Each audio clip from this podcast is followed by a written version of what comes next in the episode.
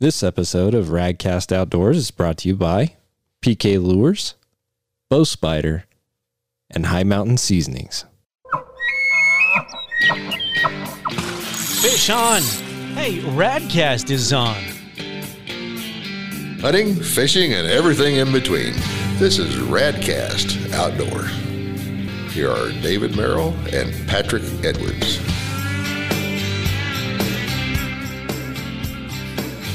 Well, hello and welcome to another episode of Radcast Outdoors. I'm Patrick Edwards. I'm David Merrill, and today we're in the great indoors talking about the great outdoors. That's right. And man, it has been a blustery day. I don't know about you, but I thought my house was going to get ripped off the foundation. Well, it started yesterday when you and I went out looking for deer, and uh, we're unsuccessful in that endeavor, actually. It got a little bit cold, but it was it made for some good pictures. We'll have to post those. Uh, it was a beautiful, beautiful evening. Got to take out some friends of mine and go look for a uh, well, it was actually a whitetail buck. We were looking for, to- for deer, yeah, but they evaded us. Uh, I still have sand in my eyes from yesterday. Yeah, that was that was pretty brutal. But like you said, we get to be in the great indoors today and I have a very special guest. And I just want to do a little introduction to talk about how this podcast came together because I'm one of those guys that like to watch some of these shows. I don't watch much TV, but I watch a little bit. And the little bit that I do watch, I watch with my family. And we found this show called Alone a few years ago, and we started watching all the seasons of Alone. Then we found this show called Alone the Beast. And our guest today was on that show, and I was blown away by her mental toughness. My kids were blown away, and they're like, Dad, you should see if she'll come on the podcast. I happened to reach out, and she said she would come on the podcast. So, Lindsay Persico, welcome to the podcast. It's good to have you. Uh, thank you. I think that's the best thing I've ever heard as an intro is that your kids wanted me to come on. That's awesome. I love it. Well, my girls were super excited. They were like, man, she outlasted the guys. She did so awesome. I can't believe she went in there with just the clothes on her back and was able to get this done. And, you know, you do a lot of other cool stuff too. So I want to mention that. You know, you have your own podcast as well, the HuntFiber podcast. And so those of you who listen to Radcast, jump on Spotify or Apple or wherever you're listening to your podcast and go check out her podcast. It's a little bit different content material than you're going to get on this one. So that's a lot of fun. You can kind of branch out into some other things. But Lindsay does a lot with like outdoor survival skills, coaching people, nutrition, that kind of stuff. So, Lindsay, if you could just tell people a little bit more about what you do. Well, I live in Montana. I was born and raised in Idaho and was lucky to grow up in a family that loved the outdoors and a dad that would uh, take me hunting with him and introduced me to that. So that's how kind of hunting got to be such a big part of my life. I fell in love with it at an early age and my husband and I both are very avid hunters. Our kiddos are kind of varied on that front. Some of them are more avid than others, but, but all of them are interested in it and go hunting regularly. Um, and that takes up a lot of our time. Montana's awesome because it has oh, there's almost always something to hunt. you can you can be hunting predators, you can hunt uh, big game, and there's a lot to offer for outdoor focused families. So we keep our time pretty pretty busy outdoors with that. And then uh, yeah, I do online fitness and nutrition coaching as kind of my regular day job, which I can do from home with the kids, which is awesome. And then through that company, we do women's outdoor retreats in Alaska. So we take women up in the bush, fly in, drop off, and teach them survival skills and fly fishing and a lot of mindset work as well. Um, basic stuff on that front. My podcast is kind of just a fun side gig for me.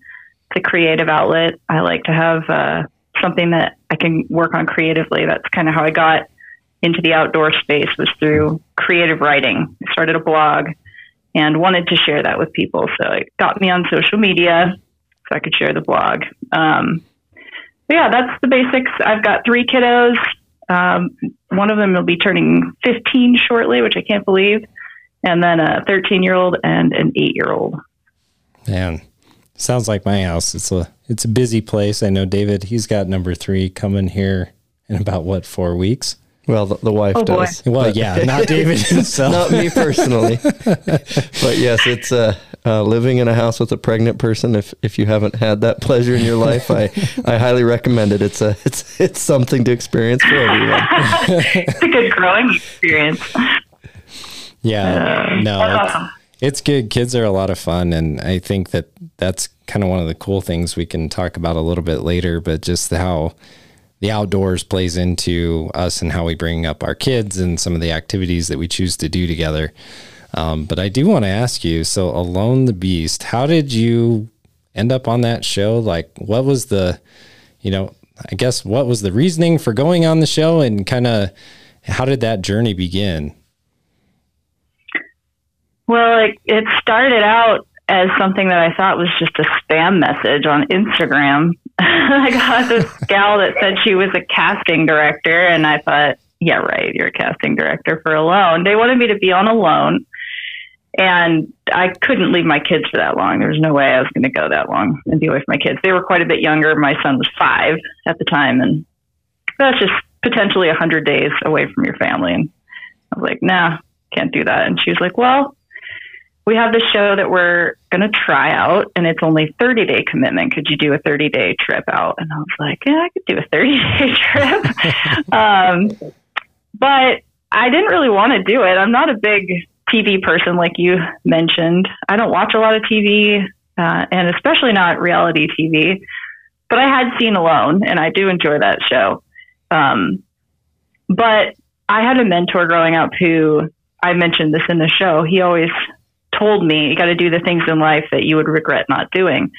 And I thought about the opportunity and I thought it doesn't really sound like something I want to do. I know it's going to be miserable, but I might regret not doing it just because when again am I going to get the chance to go up to this amazing place and spend 30 days in the wilderness testing my skills and and it just seemed like something that I knew would never come up again. So I figured I better do it. Yeah, and so tell people just kind of like where where the location was and kind of the because when I tell people they're like, no way, there's no way they didn't go up there without any tools. I'm like, yeah, really, like it's just the clothes on their back. But just kind of tell like where it was and what some of the parameters were for the show. Yeah. So the original alone is just a single, like they set people out by themselves, a group of like 10 people, and they're all alone. And it's whoever stays the longest generally wins. Um, but for this show, they put us out in teams of three. So there was usually somebody that was more skilled in primitive techniques, and then there'd have somebody that was more skilled with taking care of a dead animal or the hunting side of things. They kind of tried to pair people up that had different skill sets. And for my group of three, they put us out um, on the shores of Great Slave Lake. And the premise was they would give you a dead animal. For us, it was a moose, but you didn't have anything but the clothes on your back to work with to break down the animal and survive for 30 days. You couldn't use your clothing, even if you had shoelaces or something in your clothes you wanted to use. You had to create everything that was a tool that you were going to use from nature. That's basically the rules. Yeah, whereas like with the other alone show where you're trying to last around 100 days, you have a pack full of gear and you get what I think it's like 10 items or something like that that you get to take with you, which are pretty handy. Like, and you don't think about like how much you would use a knife or a hatchet or cordage, you know, like bringing paracord, stuff like that until you don't have it. And that was kind of the kind of the cool part of the show because I'm like, okay, so you have a moose. Now you got to figure out how to break it down, and you don't have a knife to break it down. And you know, watching you guys kind of go around and figure out like what kind of rock you could use, and just having different ideas and struggling through that. What was that initial couple hours like trying to figure out how to how to get that thing broken down? Well, I was really hoping there'd be a good knappable stone there, some sort of obsidian or something that would flake off and make a good blade, but there really wasn't. There was pretty much just slate and then some other rock that when you broke it, it was not anywhere near sharp. Uh, but it was what we had to work with, so we did the best we could. It took, we didn't get put out because we had to wait till the, the local tribe would kill the moose for the show. And once they were able to, to get a moose, then our episode would begin. And it was actually supposed to start a week earlier, but they were having a hard time finding a moose. Um, so once they finally got one on the ground, it was in the afternoon, and we got put out for our show to start. And it took us all the way till dark just to get the gut cavity opened up and get the guts out. Um, and the whole next day, because as soon as it gets dark, you have no light, you can't keep working. You just basically have to go to sleep. And then as soon as the sun was up, I started back in on that. And it took me the entire rest of that next day just to quarter it and get the quarters stashed. It took, I don't know, it was probably dark for about 14 hours at that point. So I don't know, math, but however many hours that was, all just to get it quartered. it took a long time to get the skin off and get the quarters off with a rock. It just took forever. This portion of the podcast is brought to you by Hi Mountain Seasonings. It's that time of year. If you're fishing, you're out in the field, you're catching a lot of fish, and you need some good fish brine to smoke up those trout fillets, you can go to highmountainjerky.com or H-I-M-T-N-jerky.com. And it's also that time of year to stock up before hunting season. So if you need the absolute best jerky seasoning on the market, you can check out their jerky seasoning kits. They're very easy to do, no matter whether you're doing whole muscle meat or ground jerky. They've got everything that you need. If you want to cook fish, like on a pan sear fish or cook duck or pheasant or whatever you're cooking, they have the seasoning for you. So again, go check out our friends at Hi Mountain Jerky. You can go to H-I-M-T-N jerky.com and check out all their different options. Now back to the show.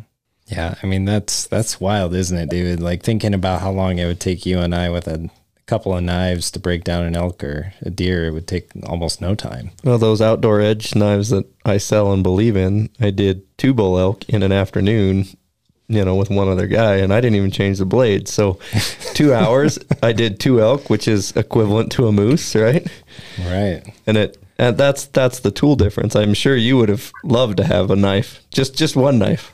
You know, it was actually re- that was really hard for me because that's always been a small like source of pride is my ability to skin and butcher an animal really efficiently and to just sit there and struggle with it for so long it was rough, but it it was one of those things where you just have to keep working at it. It would take like so many strokes with that knife or that rock to get it even like a half of an inch.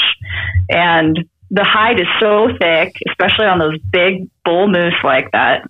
It was extremely fatiguing for my hands just to hold on to that rock and try to keep the hide really tight so I could get anywhere with it. But it was super rewarding at the end. My hands did not work quite right the whole next probably two to three days, my hands were pretty stove up from doing that. But yeah, it was they were rough uh, for a couple days after that, but it it worked. It, it was doable. You just can't give up. You just got to keep going. Yeah, I was going to ask you about that. How long would a chunk of rock actually last you? before you had to go get a different chunk of rock. Like I'm sure that after a while it was diminishing returns, just like with any blade. Um, but how long did that last? It was pretty funny actually because at the beginning I would I was trying other like the one guy that was there, Joe, would try to go find better rocks and he would smash rocks open and try to get something to get a decent edge on it. And he'd bring me a piece and he'd be like, Is this one better? And I would try that one for a little bit. And like, no, this one still sucks. And I'd go back to whichever one was the sharpest we had found. And we kept trying different chunks of rock throughout the different periods of time. And we kind of come up with two or three that you'd actually maybe make some progress with it versus some that wouldn't do you any good at all. And I kept a, one of those pieces with me most of the way through that was fairly decent. But yeah, it was it was trial and error. You just kept trying to to flake something in a way that was going to get a decent blade. And if you've messed with shale at all, it's not really designed for that. No, not ideal. Not at all. so, growing up, what skills did you gather that helped you on the show? And where did you get those skills from? Well, the outdoor skills, my when they reached out to me, I was kind of surprised um, because I didn't really have a survival background per se. My background was in hunting, but anybody that hunts out west, you're you kind of gain some basic survival skills just because you you go out and you kind of have to be prepared to to spend the night out there if something goes wrong or if you're going.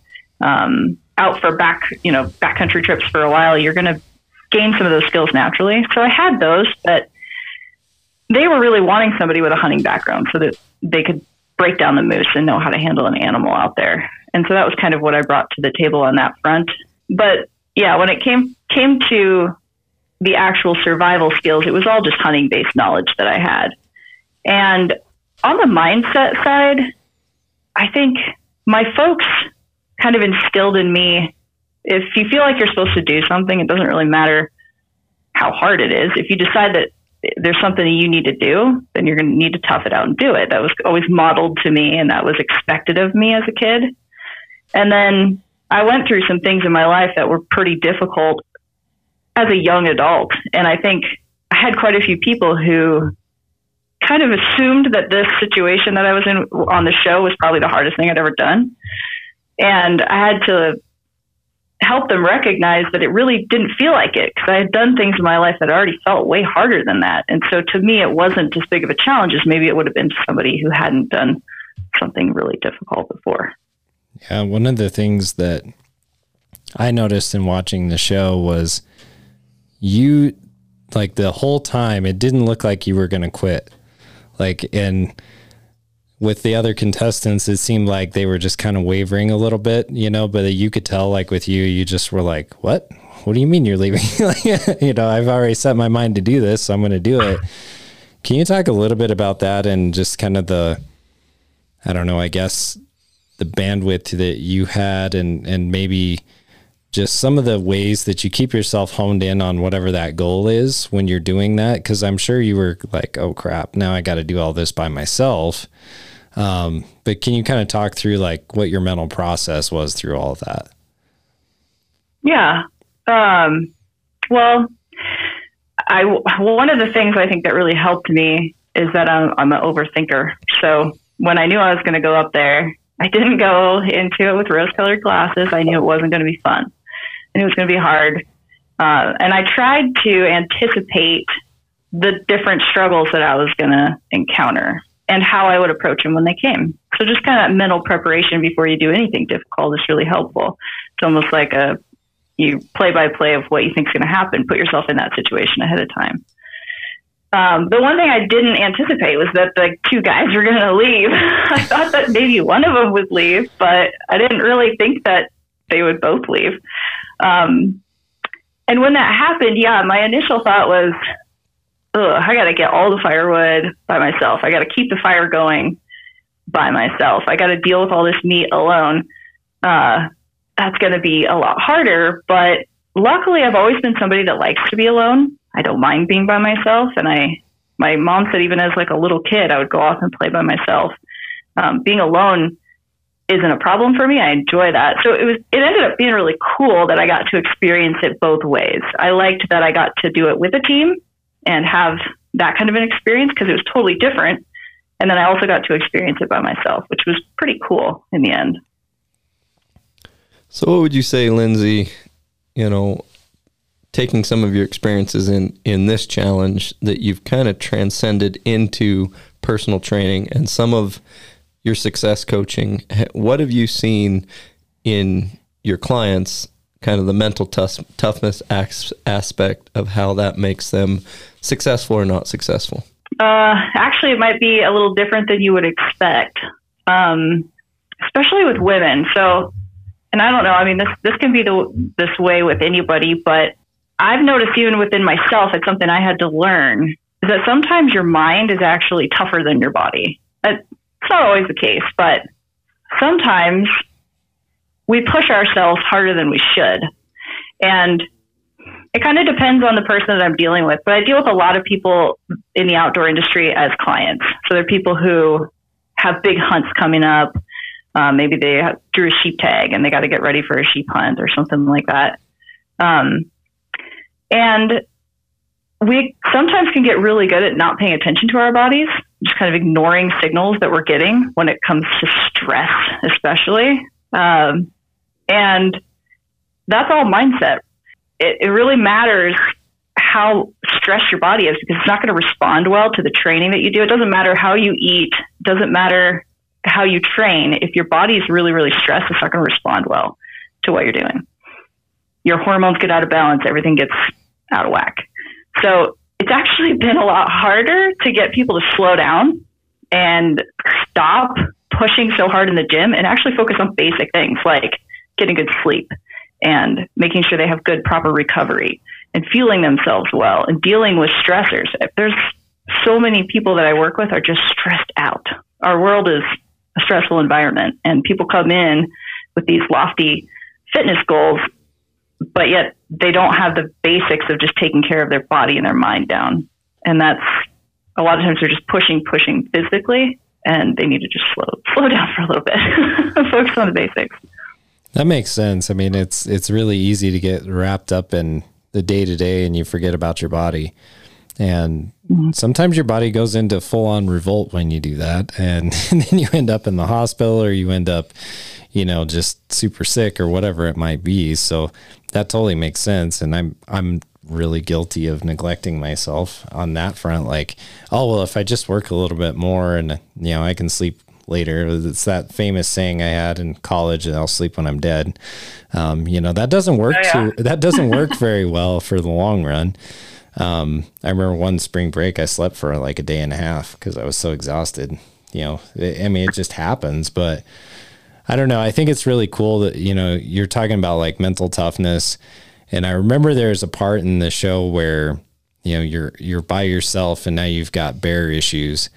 And everybody who's been out west who deals with bears like David and I and yourself, like that's not a good situation to be in where you've got a bear that's coming in and wants what you have. Um, that's that's definitely a threat. So can you talk a little bit about that and how you address that situation.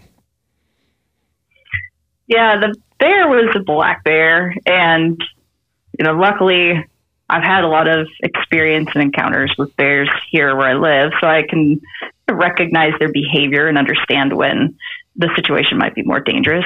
Um, and in this situation, originally, he was really just interested in the carcass, and that was quite a bit away from my camp, and it kept him busy for for a while he was pretty happy down there. And then he started checking out my caches that were a little bit closer to my shelter. Um, I had some that were kind of halfway between me and the carcass, two two different quarters up stashed, and then I had two quarters that were stashed pretty close. One that was like a little ways off from my camp, and one that was real close by because it was the one I was working on smoking. And over a few days, he just kind of slowly worked his way in, and I'd start to see his tracks really close to my shelter uh, when I'd get up in the morning, it would snow, fresh snow, and I'd see his tracks. He'd been kind of wandering around checking out those caches. And then I woke up that one night and he was just across the fire from me, chewing on my fat pile. I had a pile of fat that I was trying to render. So I had like a slanted um, slate rock over my fire pit, and I would put the fat from like the, I've got that good fat that's around the stomach and intestines and um, any fat that I could get off the meat. And I had it sitting on that slate, and as it would heat up, it would melt, and then it would run down the slate and and cool and drip into a pure pile down um, below the fire. And had a little pile of it. I just kept working on, and he was sitting over there chewing on that. And as soon as I kind of sat up and looked over, he bolted and ran off. But it that was a little bit different because I'm like, that's like a like having your dog like on the other side of the campfire, sitting there chewing on something. Yes, that's probably not very safe.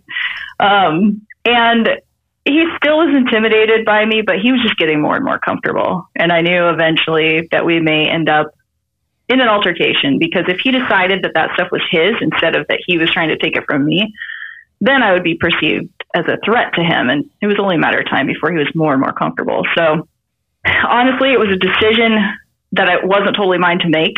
The people that were running this show, the production crew, they had to deal with all the red tape of wildlife management in Canada. And they were concerned about an altercation happening. And they told me, you got to move. So I didn't really want to move. I knew that they were probably right, that an altercation with this bear was, there was a potential for it but I didn't want to move because I had a really good shelter. It was dry. I had a smoker. I had I was set up perfect. Like the 30 days was looking pretty good. like this is gonna be pretty easy. I'm, I'm really set up pretty well here. And I didn't want to move, but it came down to them basically telling me, you got to go. And so I just packed up everything that I had, which wasn't much, and threw it in the moose hide and then packed it a couple miles and set up another camp. That's brutal. So To what have are- to leave all that? yeah, that was that was a that was a low blow. But what are some things behind the scenes things viewers would want to know? You know, how often were they doing wellness checks? I mean, obviously you're alone, but the production crew's coming by. What what does that look like? Yeah, my show is a little bit different than Alone because on the regular Alone, it's all self filmed. So they do all the filming. Um, for me, it was a combination of the two. So some of the days I would sell film and nights I would sell film. And then they would come out, they had a production crew and camera crew, and they would come out some days and get footage that they needed or do interviews and that kind of thing. So that side of it was really interesting to me to watch.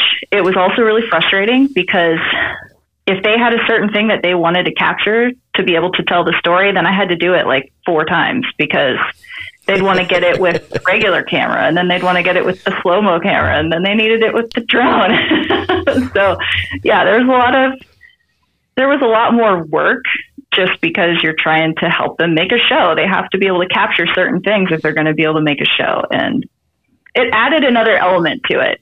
Whereas if it was just me out there hanging out in the woods for 30 days, it would have been somewhat relaxing in a way, but that kind of added an element of stress to it.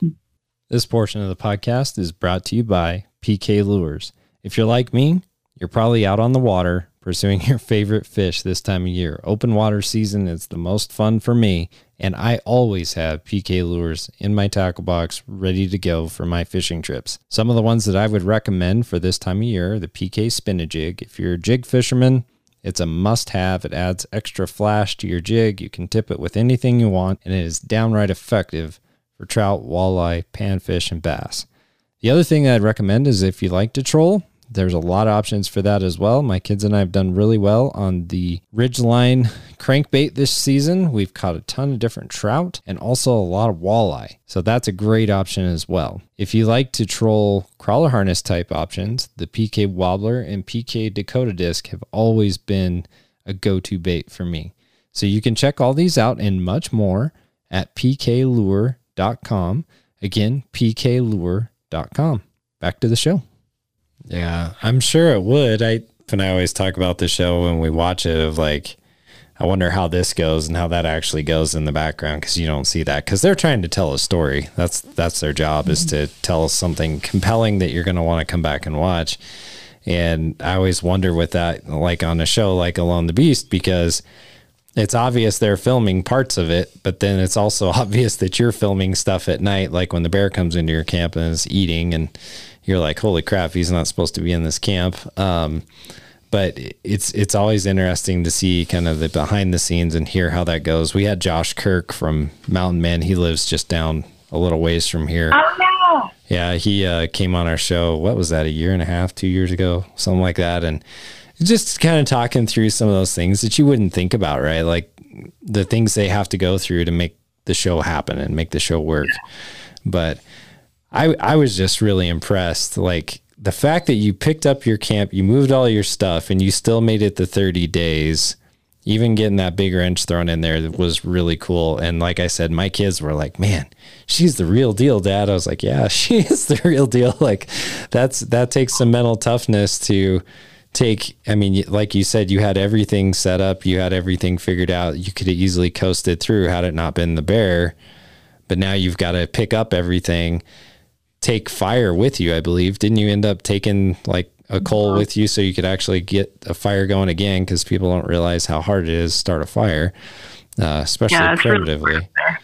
Um, Yeah. But yeah, I mean that that took a lot of guts, and so it's it's very commendable what you were able to do on that. Um, how did it feel just knowing that you made it? Like when you did finally make it to the end, what what did that feel like? Oh, that was a really good feeling. That was the best feeling.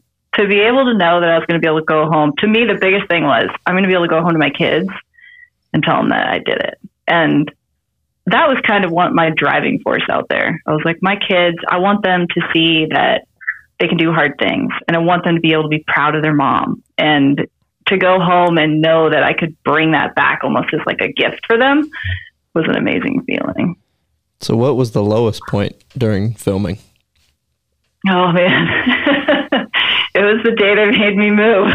I did not, I didn't want to move. And because of all the filming that we had to do, I didn't have time to build a shelter. So they were like, okay, well, we got all our footage. It's getting dark now. We're going to leave. I'm just like leaving me with no shelter. Like I, I don't have time to build a shelter before it gets dark. If it snowed, I was just going to be laying under a moose hide, getting snowed on, and trying to keep a fire going. I was so mad. The, the producer was there, and he came up to me and he was like trying to talk to me, and I was just staring at him, and I couldn't even talk to him. I was so pissed. I was just staring at him, and he ended up just leaving. He didn't come back for a few days. Think he was just like, oh. It really pissed her off. yeah, I was angry. That was the lowest thing for me was was anger and just frustration over the whole thing. But it passed. I got a new shelter built and and it was all right. But yeah, that was definitely I look back and I can see my that was the most frustrated I was the whole time. Yeah, I can imagine. And you know, you said going home was awesome and seeing your kids. What was their reaction when you got home? They were really excited. They were super excited. I think it was kind of hard too because your brain changes when you're out there. It's so primitive and it's like you go into this place where probably our ancestors just lived all the time and everything's simple and your your thought process is so simple. All you have to do is think about food and water and staying dry and just basic stuff. And as soon as they took me out and put me into a hotel to wait for a flight out, my mind like flipped back over to the 20th century, 21st century, and I'm like, could not sleep for three days. My mind was just spinning, like catching up. I think with with everything. It was the weirdest feeling. And going back home, it took me a while to really, I guess, get back to myself. And I think that was part of it was healthy, part of it was really good. And I wish I could have kept a little bit of that feeling. It was just such an appreciation for my family and for just the people around me and the things that we just take for granted. I had a really profound understanding of how valuable all that is, but at the same time, I was also kind of disconnected just because my mind was so used to operating on such a basic playing field. Yeah. I I can imagine that would have been a difficult transition over. I mean, even just like backpacking trips and hunting trips, you come back and you're like, man, I want to go back, you know, get back yeah. to that simple side of things, right, David? I oh, mean, oh, two two things that you know I've done. I've done the YouTube filming, right? Right. And where she, Lindsay mentioned, you know, oh, we're going to take four cuts of this. You're like, the first time, no, I've done it. You got on film. Leave me alone, right? So that piece of it, where she said, I'd rather just be doing mm-hmm. this without the yep. camera, would be more fun. But every time when you get back from a trip, whether it's you know any kind of these primitive trips, the two things that always blow me away is one, I can walk over to the wall and lift this valve and fresh, clean water comes out anytime yeah. I want, right? Yeah. And the other one is, you know, getting up at midnight to go to the bathroom when it's snowing. You get out your sleep mm. bag really is not fun. It's not pleasant. You lay there and go, Do I really have to go that bad? When you're home, it's like turn on the light, you walk into this heated room and it's it's pretty pleasant. So the amenities that if you don't have them, you know, you appreciate them. But people that have never gone without running water, you know, it's that's a nice feature we have. Oh, absolutely. Last night I was talking like when we got back from sitting and waiting on those deer. By the way, Lindsay, yeah, we we sat and we looked at this draw. We were waiting for these whitetail to come out and the wind was blowing in our face. And I think when it started, it was what, 25 miles an hour ish? Yeah. We, when we got out of the truck, it was 20, 25 mile an hour wind. And you know how when the sun sets, like the wind amplifies, it goes up about 10, 20 miles an hour. It like, was pushing me while we were walking. Yeah. We were, we were about frozen. You know, we were waiting for these deer. They just decided, I think, to sleep in a little bit more because of the wind. But um, I got home and uh, the guys that I brought out that were hunting, we got some chili and we warmed up a little bit. I stoked up the wood stove. It was great. It was nice and toasty. And I was thinking to myself that whole time, like, man, what if I had to sleep out there? Like, I mean, it was, it was so flipping cold and windy and just, you know, there's no protection out there whatsoever. And it's just like you get a real appreciation for our ancestors and what they had to deal with because I was sitting there next to you because David's sitting there, you know, spotting and stuff. And I'm just kind of hanging out. And I was just like, man, you know, our ancestors would be out here and they'd be waiting on these deer too. And, you know, they they knew how to you know get the right shelter in the right place and do all these things. And it just gives you an appreciation for all the work that you have to do when you're in that situation. You can't just run and jump in a truck like we did and go get warm chili at the house Turn the seat heaters on on the drive home. exactly. So. Those are the best. aren't they though like cold hard ground versus a heated seat? I mean that's just such a wonderful thing Yeah, it's interesting though. It's like you get used to it. your body really adjusts when you're living out there. Like if you're living outside, the the temperature changes don't really affect you as much. Um, it's cold, yeah, but your body gets really used to that, and then you don't have the stresses on the mind. Like I remember sitting out there, and when I went up there, it was when they were trying to impeach Trump. Um, and I remember sitting up there at one point and I was like, I wonder who our president is. Like, do we still have the same president? Like, I have no idea. The whole world could have just ended and I'd still be sitting here and everything would still be happening just the same in nature. Even if everything else was falling apart in our real world, uh, you just don't have that stress and that pressure going on in your mind. It's just really nice. Yeah, it's interesting to think about that because I think that's one of the mental toughness mindset things is that we get so wrapped up in the things going on in our world, right? Like whether it be the news or or whatever. And a lot of it we have zero control over at all. Mm. And yet we stress ourselves out to the max over stuff that we have no control over. And so that's an eye opener really for anybody. Like if you're one of those people that you watch the news constantly and you're always angry and upset and stressed out, maybe you should turn it off. Like maybe go up into the mountains for a week, you know, and just get away from it. And I mean, can you talk a little bit about that? Because I think that would help a lot of people. Well, it's something that I have realized personally. I stopped watching the news a long time ago. And if something really important happens, I still hear about it. I hear about it. You know, you're going to hear about it. But I don't think that we were designed to know what's happening a million miles away on the other side of the world. We're really, we're supposed to be kind of in a little tribe, in a small community. And and the issues that happen in a small community are fine for us. Our minds are designed to handle those kinds of issues, but we're not supposed to know what's happening to everybody on earth 24 7. And a lot of times there'll be a big story that'll get blown up and it's everybody's talking about it. It's like the next big dilemma. It's some horrible, tragic thing. And then two weeks later, nobody's talking about it anymore. And nothing happened from it. But yet it, it brought so much stress and anxiety to people for two weeks out of their lives when if they had never heard of it, they wouldn't have been any different. Nothing changed. We just have too much access to the world and what's happening. And I don't think our brains are designed for it. I've noticed two similarities in society, and one is there's a lot of big tech CEOs that, you know, attribute some of their success to one day a week they have a technology fast, right? They don't they don't let their kids on, they don't get on, they go out and they have a walk in the park. And the other one I've noticed is when I was a kid, the news media outlets had the ticker tape on the bottom of the screen only during major catastrophes like floods or hurricanes or tornadoes when the information was coming too fast for them to actually make a report, right? So they were just putting raw information on the bottom of the screen for people.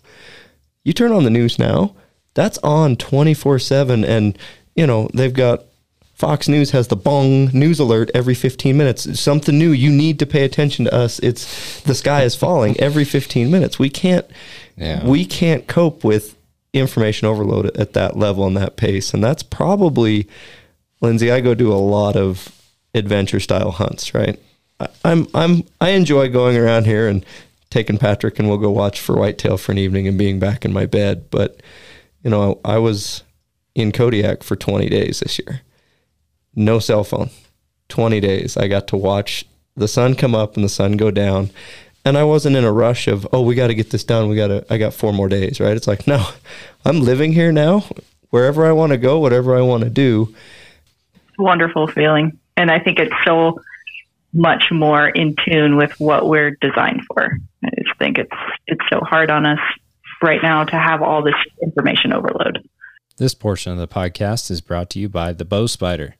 If you haven't heard of the Bow Spider yet, you'll have to go to bowspider.com and see what it's all about. If you're a bow hunter and you want to go hands free in the field, you really need a Bow Spider packing system. Out here in the West, we cover a lot of miles, and it's good to be able to put your bow on your back or on your side and get a little break from toting it around the field. The Bow Spider packing system has a lot of different options. You can use it in tree stands, you can use it on the headrest of your truck to transport your bow, you can put it on your pack and carry it around on your back. You can also put it on your side. So if you haven't checked it out, go to bowspider.com and check out the Bow Spider. You can also go to YouTube and type in Bow Spider and go to their channel. They have how to videos to show you exactly how to use their products. Again, you can check out the Bow Spider by going to bowspider.com. Again, that's bowspider.com. Now back to the show. Yeah, I think mental health would drastically improve in our country if people would get rid of the cell phone for a while and go spend some time alone and learn how to be alone and, and just maybe soak that in a little bit. Can you talk about maybe if someone wanted to do that, where's a good place to start, or maybe what would they want to do to get to that point where maybe they go out for two to three days up into the mountains and do a pack trip by themselves? Like, how do they condition their minds for that and kind of get ready to do that? Well, I've had have clients that have hunts where they're going to go out and stay by themselves for the first time, and they'll ask me, you know, I'm kind of nervous just about sleeping by myself out there, or you know, being alone, and and my mind talking me out of it and making me, you know, think I'm I'm done, I'm going to go home. And I think it's the same as what I mentioned earlier you can kind of prepare your mind for those things. If you recognize that our minds do try to always keep us comfortable, it's like the goal of our mind and body to always stay comfortable. And our mind will start telling us, "Oh, you don't you don't need to be out here. You know, you've spent enough time. There's your family needs you back home. There's there's stuff you need to do." Our mind always will try to talk us out of doing something uncomfortable. But recognizing that ahead of time is kind of the biggest thing because once you know and expect it and you, you're already already ready for that and you know how you're going to respond to it, then it takes the power away from it. So planning ahead, knowing that that's going to happen, but that you're when that happens, you're going to recognize it for what it is, and you're going to choose to stay uncomfortable and be out there and spend time with yourself and spend time with your thoughts and stay away from social media and cell phones. Um, I think that sets you up for success just planning ahead and knowing what to expect. Yeah, I think that that's good advice, and I think all of us need to do it more often, don't you? I mean, no, it's, it's a positive mental attitude towards anything you're doing is I think what you're getting at, right? Is while you're out there, if you've got a negative mental attitude of I can't do this, this isn't safe, or you know, you're you're not gonna succeed. If if you whether you think you can or you think you can't, you're right you got to recognize why you're doing something when you're still at a place where your mind is thinking clearly.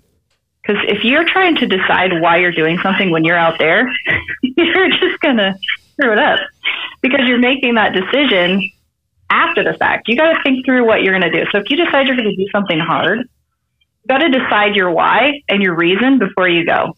And then that is cemented, and that's the decision that you made. And no matter what comes, hell or high water, while you're out there, it doesn't change your why. Your why is still the same. You just have to follow through. Do what you said you were going to do because you know why you're there, no matter what your brain tries to tell you.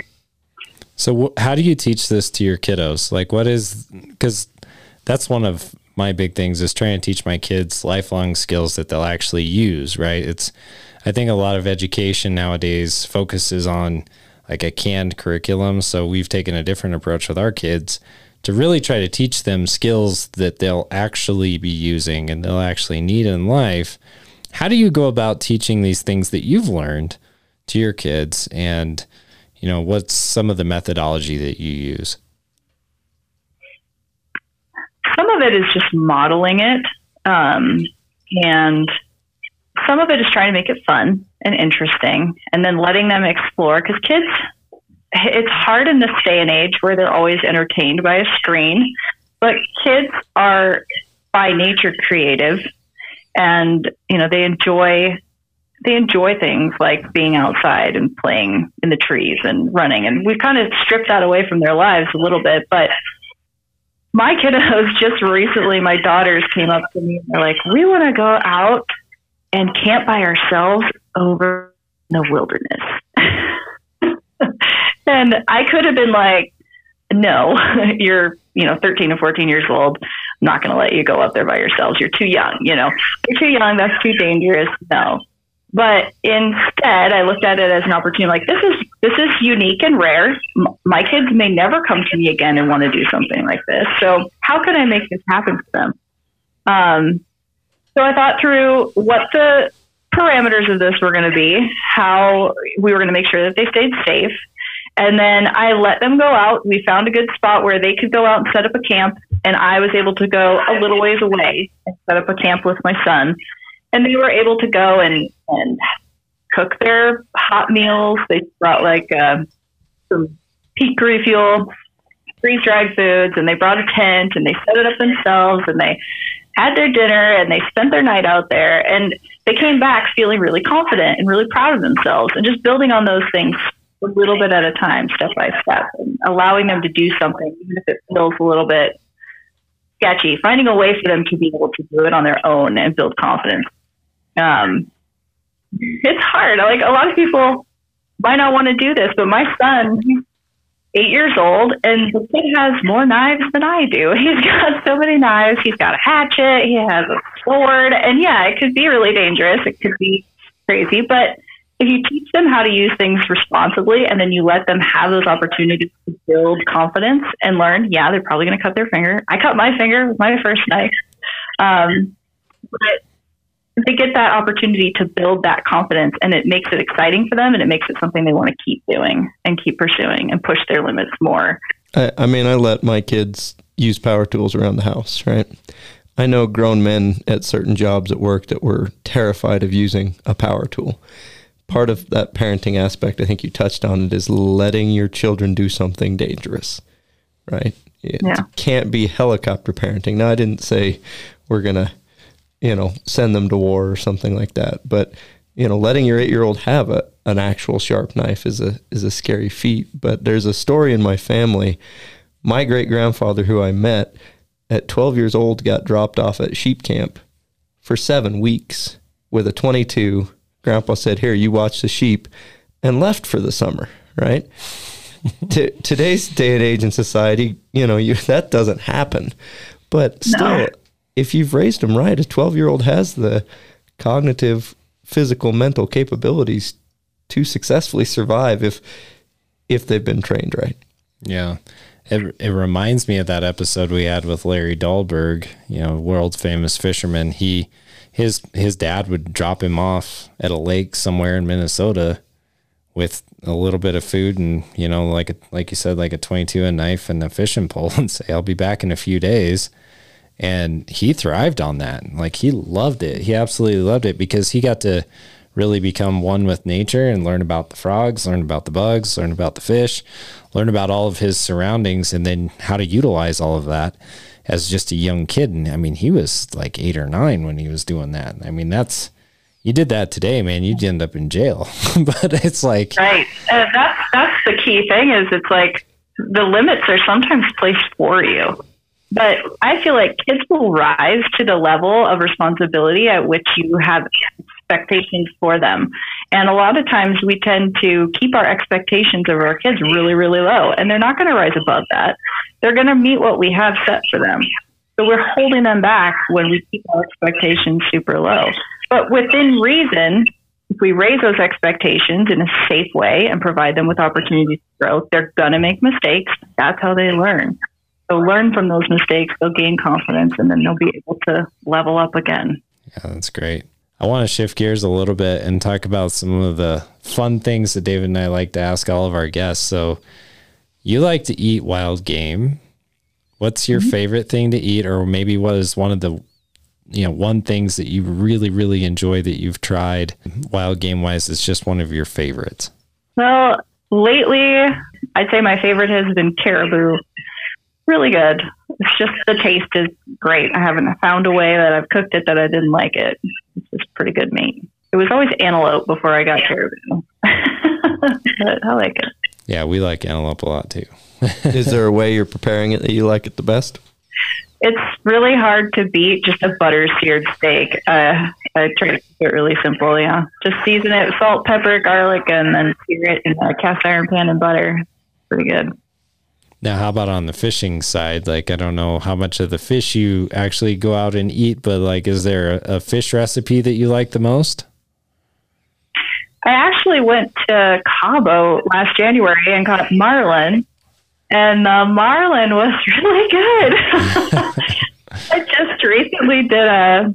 Uh, it was interesting. It was just kind of a seared um, fillet recipe, but the sauce was like a dill. It had dill and lime and honey. It was really good. It was really good. Now my mouth's watering. That wasn't even fair. uh, any kind of like saltwater fish prepared that way, that yeah, that sounds really really good. Yeah. Great. Yeah, we like to do a lot of like Hi Mountain seasoning recipes. We were sitting out there last night and David had brought what was that? It was a Hi Mountain jerky seasoning It was the hunter sticks, the hunter sticks, yeah. But what kind of meat was it? whitetail. Whitetail. Those things are amazing. nice. I mean, you talk about delicious. I I think that's probably one of the most fun things about hunting and fishing. And we talk about this a lot is bringing it home and then making it into something and then sharing it with your friends. So if you're having like a group of people over, what's your favorite thing to cook for other people? Oh, a lot of times my husband he likes to cook on the smoker. We have a pellet grill smoker, and we've been doing this with our antelope. So last year we got some antelope and took the whole hind and kept it whole, and then smoked the whole hind, and that was that was amazing. It was a really good thing to feed people too. You can feed a crowd with a whole hind like that.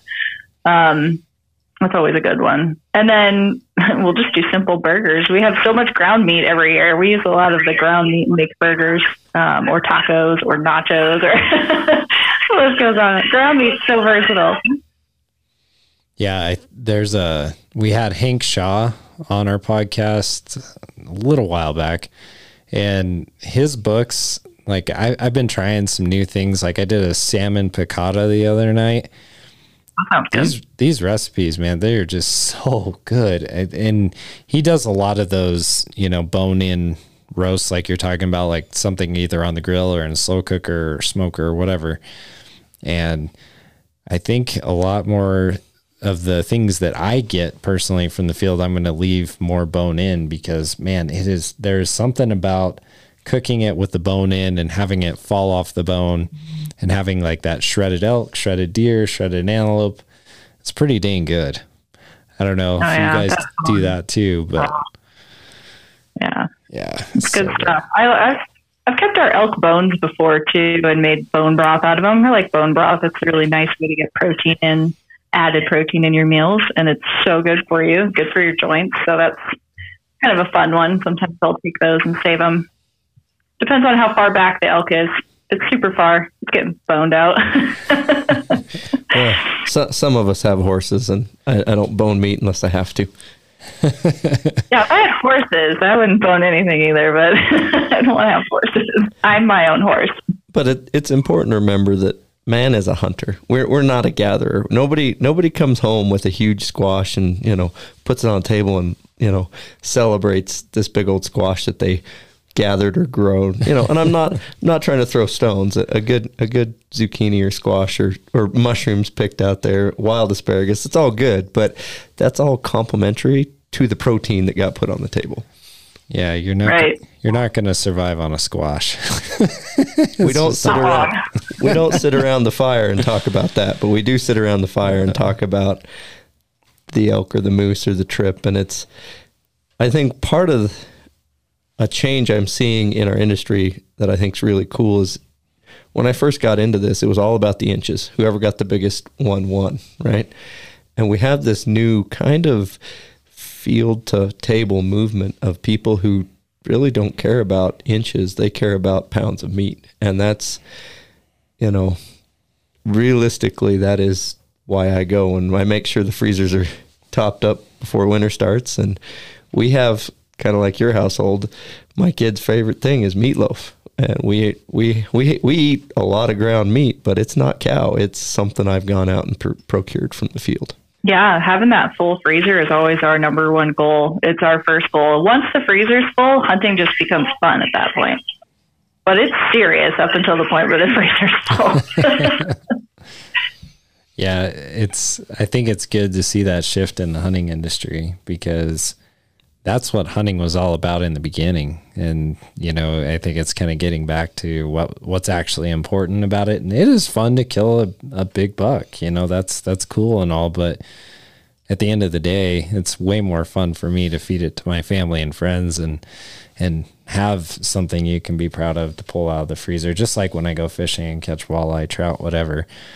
There's just something different about that. But one of the things I was going to tell you, Lindsay, that I thought was really interesting about Alone and Alone the Beast is you really get an appreciation for how important protein is and mm-hmm. fat. Like fat is super critical. I know growing up for me, I was like, oh yeah, if I was ever lost in the woods, I could totally do it. You know, I'd I'd live off of this, live off of that. And then you realize watching this show, watching these people just atrophy that there's mm-hmm. so much more to it than just, you know, having a fish every few days or, you know, having even, you know, we've seen contestants on alone that had a moose and they barely make it and they're still super skinny because there's just not enough fat, you know, and they have a hard time stretching it out long enough. I don't know if you could talk about kind of what your body went through just having that moose and being out there for 30 days. Yeah, it was pretty impressive, actually. I was surprised. I lost 25 pounds in 30 days, and I had a whole moose to eat. And it didn't matter how much of that moose I would have put down, I wouldn't have been able to maintain my weight. And I got weak. Like I got to the point where I'd be hiking around, kind of foraging or grabbing different things, and I'd go to run up a hill, like I was chasing after grouse, and I go to run up the hill because the and I, I couldn't run. Like my muscles, I just my muscles would not respond the way that they normally would because I didn't have the reserves in the tank, and I didn't have that energy that I needed to really go the way I was used to. And I felt like I could until I tried, and then I just wouldn't have the energy in the tank, and I would get lightheaded. It just was. It's really hard on you, and it takes a giant toll. And in order to be really set up for winter, people that lived out there back in the day, they had to do so much work and preparation to have what they needed to survive whole groups of them in the winter. I can't even imagine how much work it was to put up enough food to to survive and actually thrive. So I left for Alaska at 190 pounds, and I got home from this last mule deer hunt at 177 pounds. And I ate peak, and I ate Snickers, and I ate yeah my biggest problem now that I'm home, I really like to just I, I can't you know because I go into starvation mode. You can't when you're hiking that hard. Like the day I harvested the mule deer was a 12 mile hike and 6,000 feet elevation gain. That was a tough tough day, and you just you, after you do that physical demand on your body, you're not hungry. You, you don't eat. You you just want sleep. You're worn out. Yeah, you're worn out. But now that I'm home, my brain is like after being in starvation mode for two and a half, three months. I'm not I'm not on the show and alone and gone a hundred days, but I'm still out in the field. You know, weeks on end, eating Mountain House and and a granola bar or a protein bar, and it's really hard right now not to just have four four plates of food. Your brain's like, just just eat it all. Everything in sight, I want to eat. It's hard not to go into seafood mode where you yes. see it and you eat it. yeah, exactly. Yeah, it was hard when I got back. My there's a whole eating protocol to get your body back functioning properly, your digestive system functioning properly, and you have i had a very i know it's very common to have a really poor relationship with food because you were literally starving and when you come out of a situation where you're starving, you look at food differently and you feel like you have to stock up. Like your body just wants you to eat and re- regain all of anything that you lost plus more because you never know when you're going to go back into famine and it wants to prepare. so that was, that was interesting to kind of go through that phase on the return. Yeah, I bet. And you know, it it was just really cool for me. I know watching the show and seeing you go through and accomplish that, and watching the other alone contestants over the years and just what they've been able to do. It's it's not something that you know you just decide one day I'm just going to go do that. I mean, it's it it takes a lot of preparation. You have to, again, like you said, mentally prepare yourself to go into that battle because it is quite literally a battle against your own mind and against the elements. Mm-hmm. And I don't know. I just I think it's super cool what you've been able to do and want to kind of wrap this up. But I mean, it's it's been really fun getting to talk to you. I really appreciate that you made yourself available to come onto the podcast. My kids are going to be so excited to listen to it. But if anybody wanted to follow you, like to follow your podcast, to follow what you're doing, what are some ways in which that they can do that? Well, I'm on most social media sites just under HuntFiber, and my website is huntfiber.com. And you can follow pretty much anything I'm doing on there. The podcast is the HuntFiber Podcast. So go check out the HuntFiber podcast. Follow Lindsay and what she's doing.